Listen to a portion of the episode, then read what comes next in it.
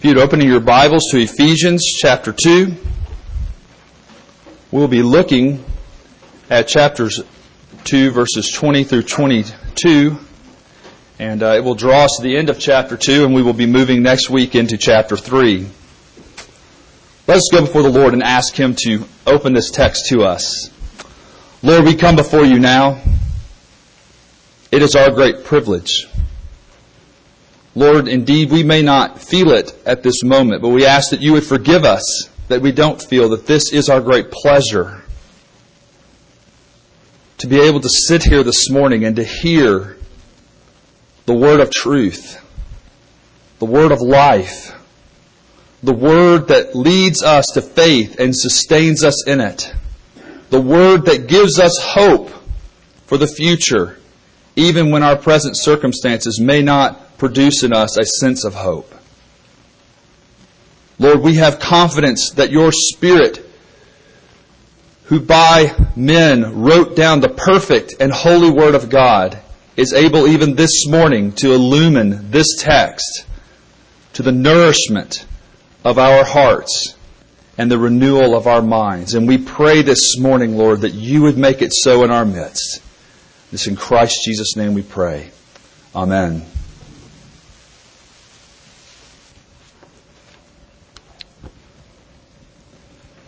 From Ephesians chapter 2, beginning in verse 20. We remember that Paul has just told them back in chapter 19 that they are no longer strangers and aliens, no longer um, outside the citizenship of heaven, but that they are members of the household of God. And he begins and says that they are built on the foundation of the apostles and the prophets, Christ Jesus himself being the cornerstone, in whom the whole structure, being joined together, grows into a holy temple in the Lord. In him you also are being built together into a dwelling place for God by the Spirit. The grass withers and the flower fades, but the word of our God endures forever. Amen.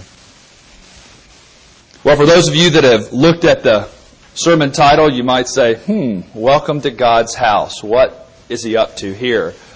Well, I want to say this to you. I grew up, and I'm sure many of you grew up in a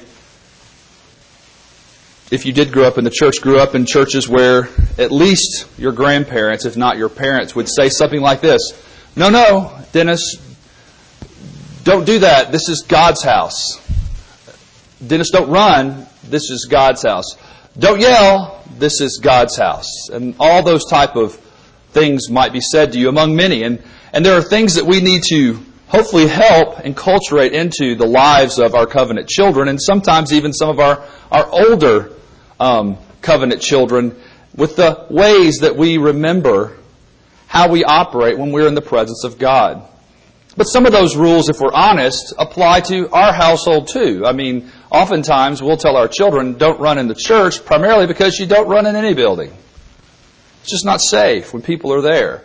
Or we might say to them, you don't scream inside because it hurts people's ears. And that would be true in our home or in the mall or anywhere else we are. There's just a sense in which some of these things that we have talked about in God's house are true of just about any house.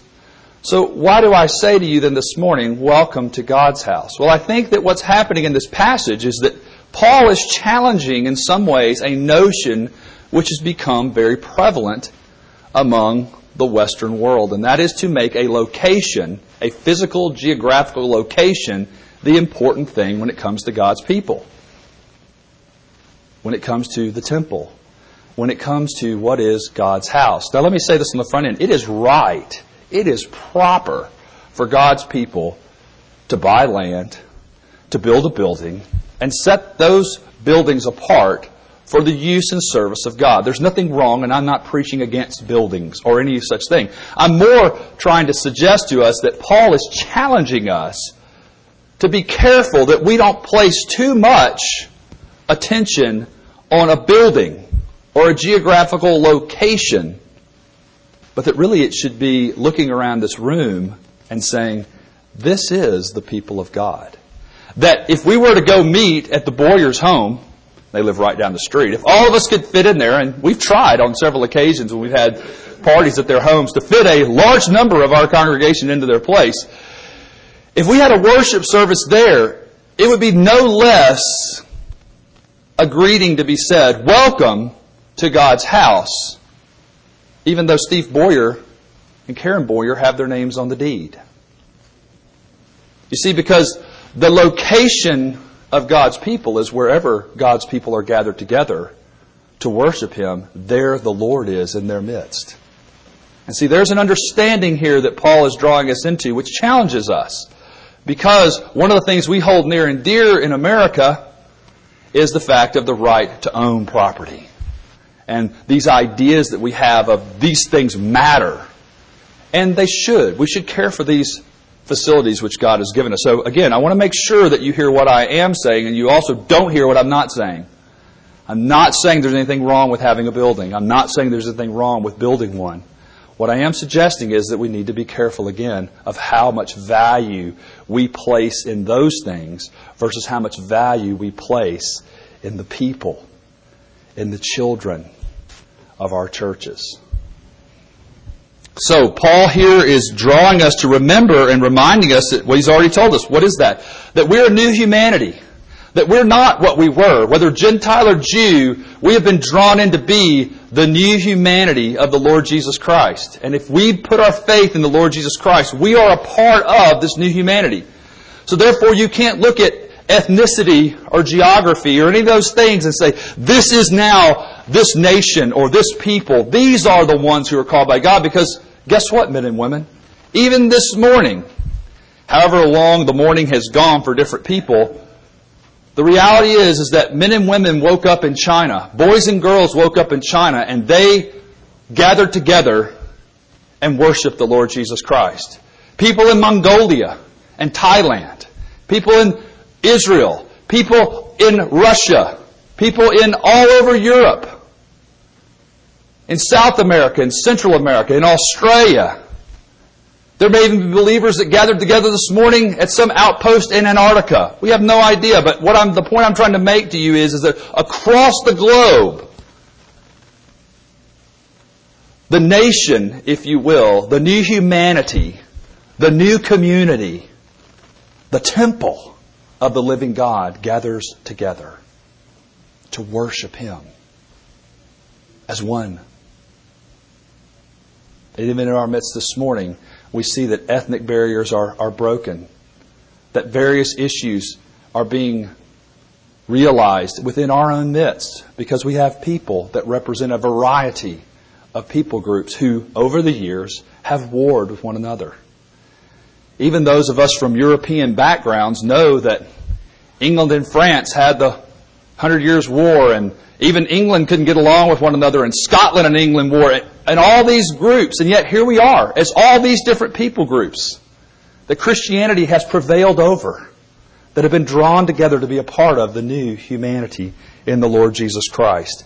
And so if we begin to consider that, Paul then wants us to understand this and consider if we are the household of God, then it would make sense that we would understand its foundation. What is the foundation of the house of God? And where is its cornerstone to be seen? What is its structural growth. How does it grow? How does it get built up into this great edifice, this great temple, this great dwelling place? And then finally, what is its real purpose, both now and in the future? Why was it being built? And where is it going? And so I want us to look this morning then at those three things. The first one then being the sure foundation. And if we look at verse 20, one of the things we might ask ourselves, okay, built on the foundation of the apostles and the prophets, and for many of us in this room, we go, okay, apostles, yeah, those, those are the, the people who, in many cases, wrote much of the New Testament. I kind of got a good idea of who apostles are. Jesus gathered the 12 with him, and they were the apostles, and so we can see that they would have some importance. But who are the prophets? Who are we talking about here? And because of other places in the New Testament where clearly what's in view is the Old Testament prophets, many people are satisfied to say, well, the apostles and the prophets, and those prophets are the Old Testament prophets. The problem that we have here is twofold. One is, is that the grammatical language here would allow us to do that because it says the apostles and prophets. So there's that one article for both these words, and then we could draw a strong argument for that, and some have. But Paul uses this same argument again that it is with the apostles and prophets down in chapter 3, he draws that same analogy, that same idea, that same order, that same structure, which gives us some indication that Paul does not have in mind the Old Testament prophets. What he rather has in mind is the prophets that were with the apostles in the New Testament. That what's being talked about here, the foundation, if you will, is not merely the apostles, but those who were gifted during that special age after Christ's resurrection as the gifts of the apostles were going forth, that there were prophets who were able to preach and teach truth. And so that maybe begins to help us understand what the foundation is. But those are who the prophets are. In what way then are the apostles and prophets the foundation, we might ask? Because there's a sense in which we want to be really careful because we don't want to say, well, the foundation of God's temple is built on human beings. I mean, we are told in other parts of the scripture the foundation of the church, the foundation is Christ himself. That Christ is the one who has laid the sure foundation. That He is the foundation. And we don't take away from that if we consider the words rightly that Jesus tells to Peter and Matthew. He says, Upon this church, or upon this rock, I will build my church. And obviously, we know that some churches in their tradition have taken that so literally that they've made Peter the first great pope of the church. And they've made him this person whom Scripture does not seem to make him. He sees them as one of the twelve, not the supreme of the twelve. And in fact, Peter's not even the head of the church in Jerusalem during his own time. It's rather Jesus' brother James, who wasn't even a member of the twelve. And we know he didn't come to faith until possibly after the resurrection. So what we see here that is there must be something that's at work here when Jesus says, upon this rock, I will build my church. He must not mean so much Peter, and he doesn't so much even mean, I would say to you, the office that Peter would hold as an apostle. I think what he's getting at is the truth that Peter had just declared. Who do men say that I am? You are the Christ, the Son of the living God. But we know that Jesus prays and reminds the apostles that it is through their ministry in John chapter 17, it's through their ministry that men and women will be brought to faith in the Lord Jesus Christ. The church will be advanced and will grow up. And so there is a sense in which we still see some foundational understanding of the apostles and the prophets. They have a unique role in the life of the church.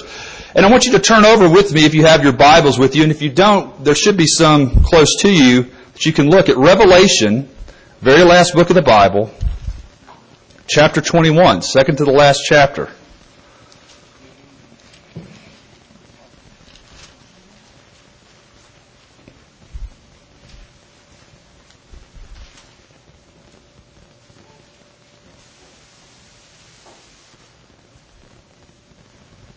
And if you're there, lift your head up. That way I know I can go ahead and read. Thank you. Beginning in verse 9 of chapter 21. Then came one of the seven angels who had the seven bowls full of the seven last plagues and spoke to me saying, Come, I will show you the bride, the wife of the Lamb. And he carried me away in the Spirit to a great high mountain and showed me the holy city Jerusalem coming down out of heaven from God, having the glory of God, its radiance like a most rare jewel like a jasper, clear as crystal. It had a great high wall with twelve gates, and at the gates twelve angels, and on the gates the names of the twelve tribes of the sons of Israel were inscribed.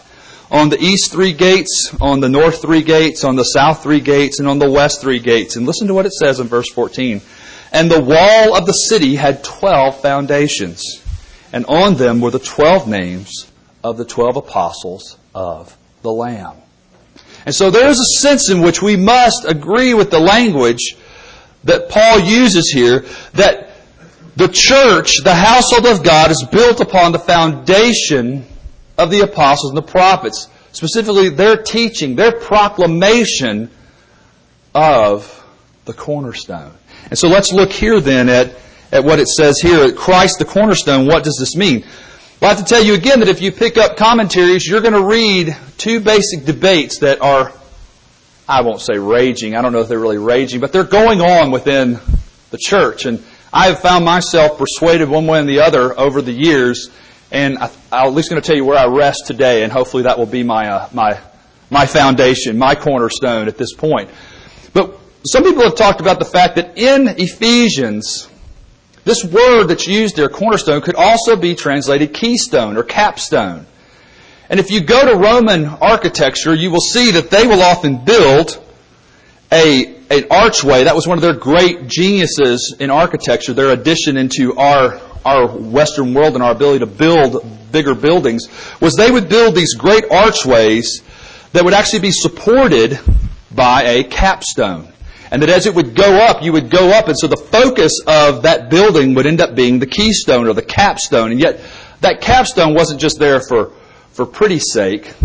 It was also there for the fact that it really did hold. It was a foundational piece to that archway working. You had to have a capstone. And so there are those who look at this passage and the overall feeling of, of Ephesians where this building is growing up and the final completed reality is this capstone. None other than Jesus Christ sitting at the top of this archway. Now, if we just had Ephesians, that, I would say to you that that would hold with me. I would say, yeah, I can agree with that. The problem is, is the rest of Scripture seems to lead us in the other direction. And that is that there has been a cornerstone laid in Zion, a precious cornerstone.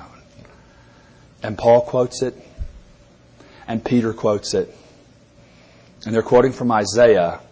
And therefore, we have to take our cue, I think, from the rest of Scripture and allow it to focus our attention here to where we really do believe that what is being focused on here is there is a foundation laid, but that whole foundation is based on a cornerstone that the whole foundation being laid out by these 12 apostles and the prophets ultimately stands or falls on its staying true to the cornerstone, Jesus Christ.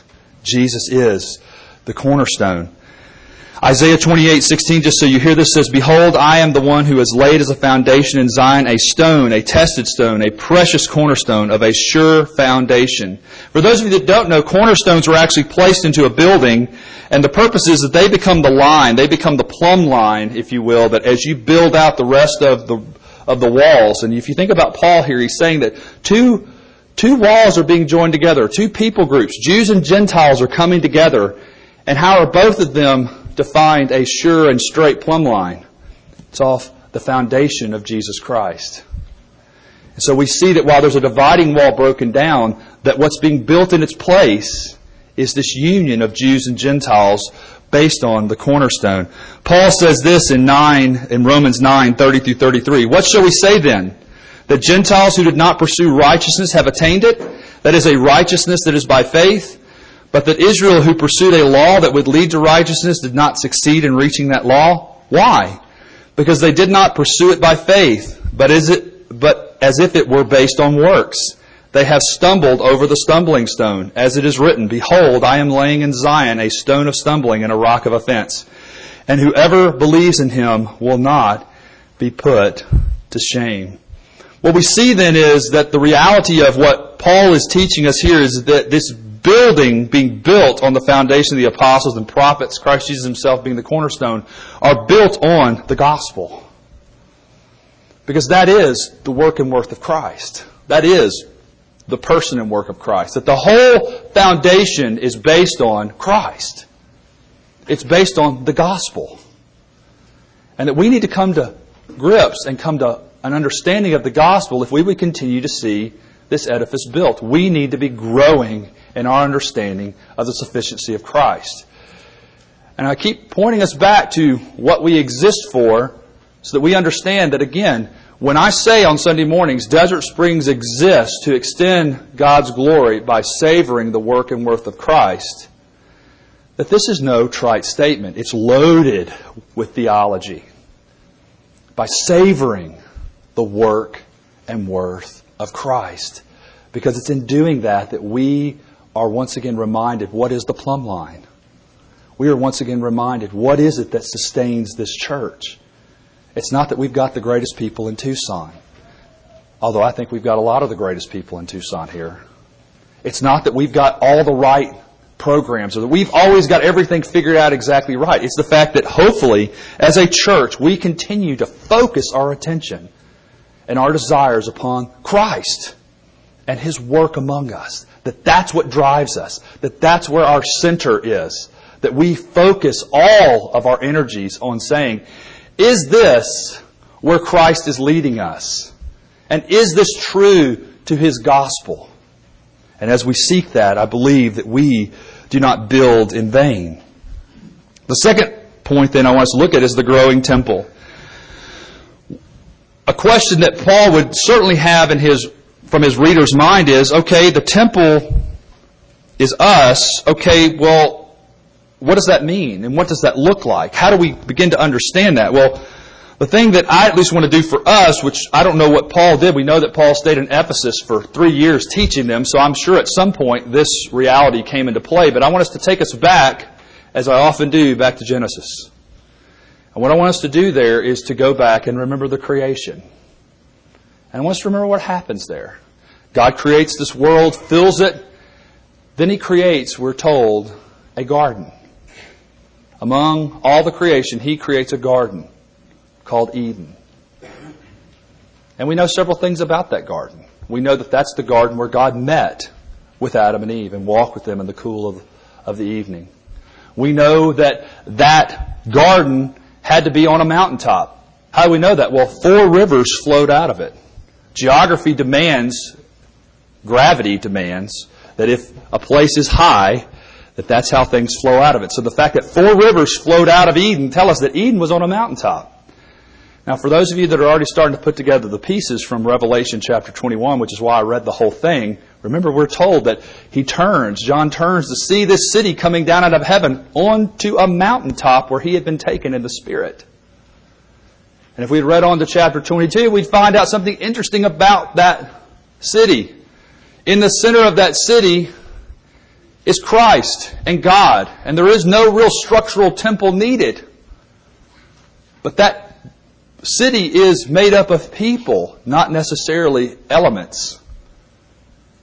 And we find out something else too, that out of that city flows a river, which is giving life to the nations. And then we would do our homework and we go, oh, Ezekiel talks about a big city being built and water flowing out from the altar. And we would start to realize that in the whole structure of Scripture, there has always been an understanding of a temple.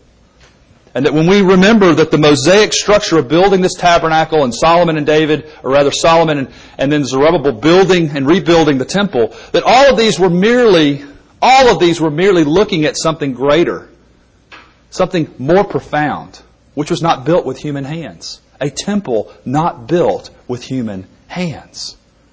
All these were just types, shadows of the real thing. And so what Paul begins to tell us here is, look at what his words say. In whom the whole structure being joined together grows into a holy temple in the Lord. Adam and Eve were supposed to take the realities of Eden and spread it throughout the whole world. They were supposed to spread that temple throughout the entire globe. That was their creational mandate. Be fruitful and multiply. Spread it. Raise up offspring who will fill the earth. And we all know what happened with them. They failed. But God basically worked His plan to where now what's happening, as I've already told you, the church is everywhere. It is growing into a holy temple that is filling the earth. But not because human beings are building it. What Paul is telling us is, is that these things are growing in the Lord, which we know in the New Testament is, is a word used of Jesus. Jesus is building his temple. So what we see then is the people once divided are now being joined together. But we might ask this question, what does that look and feel like? And see, this is where I really want to start to get, I've given you that big theological construct. Now let's bring it down really close and practical into our own lives. What does it look and feel like to be being built into a temple? Think about what happens in the life of any church. Christ builds with living stones. Peter tells us that we are all living stones being built together. And he builds with living stones, and guess what the material he has to work with is? Sinners. Now, there are some things we know about sinners. They can often be very resistant material. We don't like to change. And if you think about a stone being built, and the builder is basically building the stones and etching them off, one of the things we know about the temple in Jerusalem was that when it was built by Herod, that every stone was so carefully cut that when it was put together, it looked like it just was perfectly made to mesh right up against the next stone.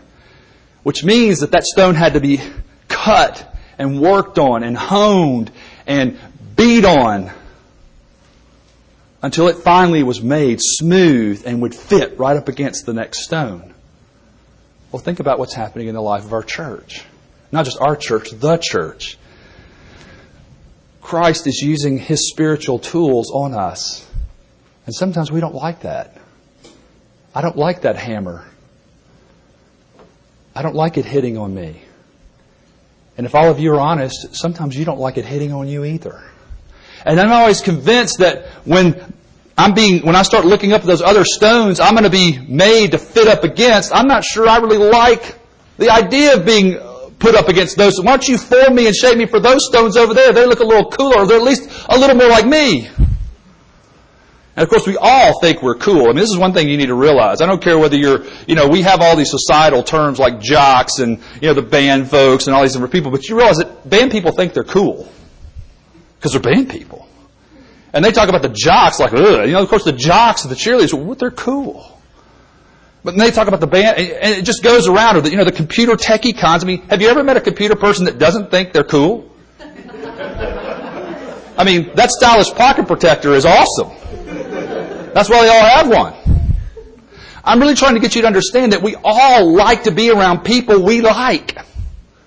And what Jesus does is he says, guess what? I'm going to throw you all into this big mix and start stirring it up and start honing the blocks, fitting you to go up against another person that you may not really like, that may not be very much like you, that really maybe annoys the crud out of you. But here's your confidence.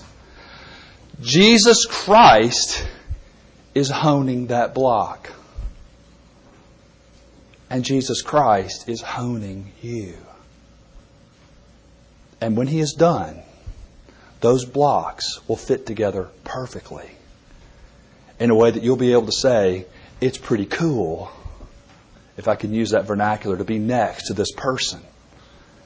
And some of you have experienced this over the years. Some of you have been in the church long enough to realize that, you know what, that person that I used to not think so much of has become precious to me. I'm grateful to be built right next to that block. Even though if you had talked to me 10, 12, 13 years ago, I had my doubts. I wasn't really sure what God was up to. I may have even secretly been hoping that that block would go to another one of the, the parts of the temple elsewhere around the globe.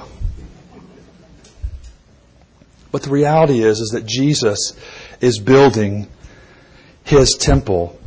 The process is painful, but Christ is a faithful and loving builder who will build and prepare the habitation of the triune God and his people, and that's our confidence. I go to prepare a place for you. And if I go to prepare a place for you, I will come again. What is that place that Jesus is preparing? It's this temple. It's this building. It's this structure that he is growing up into, this great edifice of God's glory. Well, my third point then I want us to look at is the dwelling place. What is the purpose of the dwelling place? If we look here at this text, it tells us in verse 22, In him you also are being built together into a dwelling place for God by the Spirit. And so we know that Jesus is at work building, but he's using the Spirit to accomplish this. And one of the things I think it would be helpful for us to remember and think about is this. Two, two things that are happening as Paul writes this letter. In Ephesus, there was one of the seven wonders of the world. It was the temple built to Diana or Artemis or Artemis. However you want to pronounce it, I've heard it all three ways. Diana was, was, was the goddess, and then her her other counterpart, the same name, Latin and Greek, Artemis. So what you have then is this huge temple, seven wonder, one of the seven wonders of the world, enormous, and Diana, or this rock that had fallen out of heaven that I assume must have been shaped somewhat like what they thought Diana looked like, which was placed in the back of this great temple. And here are the Ephesians.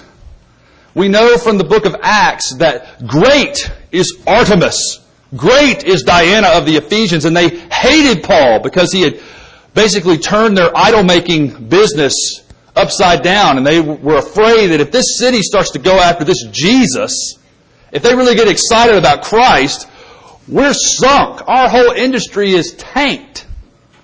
And so realize that's on one side of this, this great, huge temple to Artemis.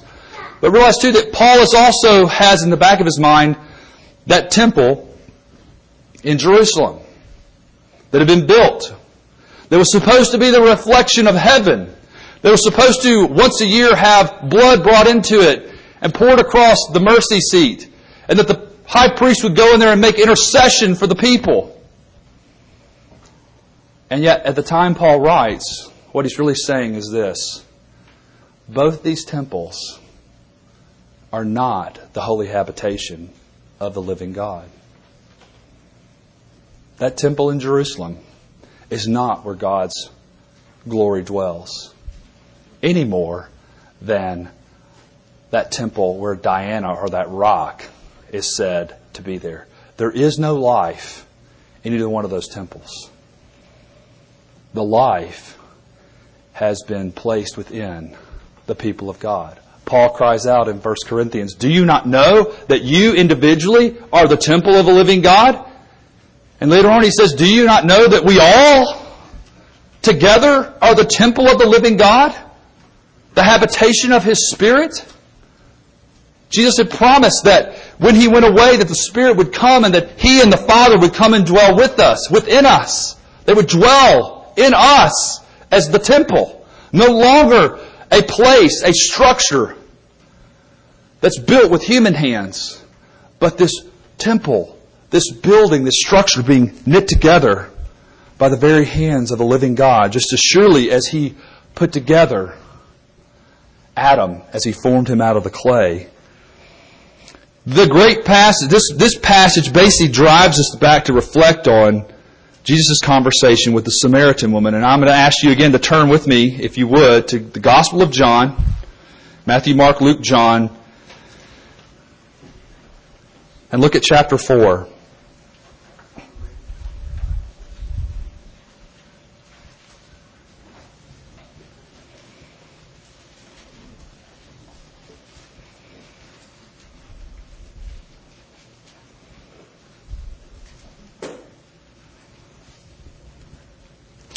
You look down at verse 20, I'm going to lift my head up so I can see if you guys are there for the most part.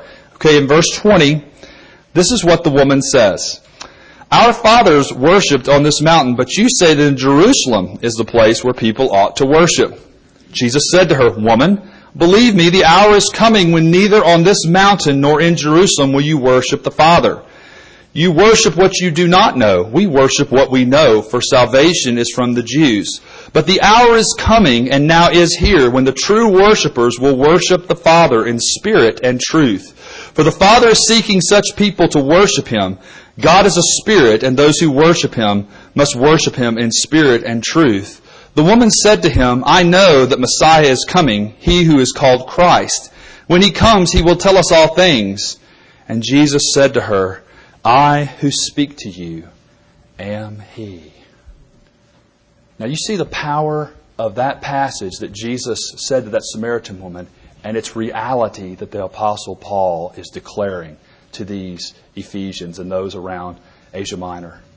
The reality is, is that it's not in Jerusalem and it's not in Samaria. The reality is that wherever the people of God gather together, in the Spirit, in the Holy Spirit, with the truth that the apostles and the prophets proclaimed, none other than the gospel of Jesus Christ, the truth which sets people free, that when you gather together with those two things, there is the temple of the living God.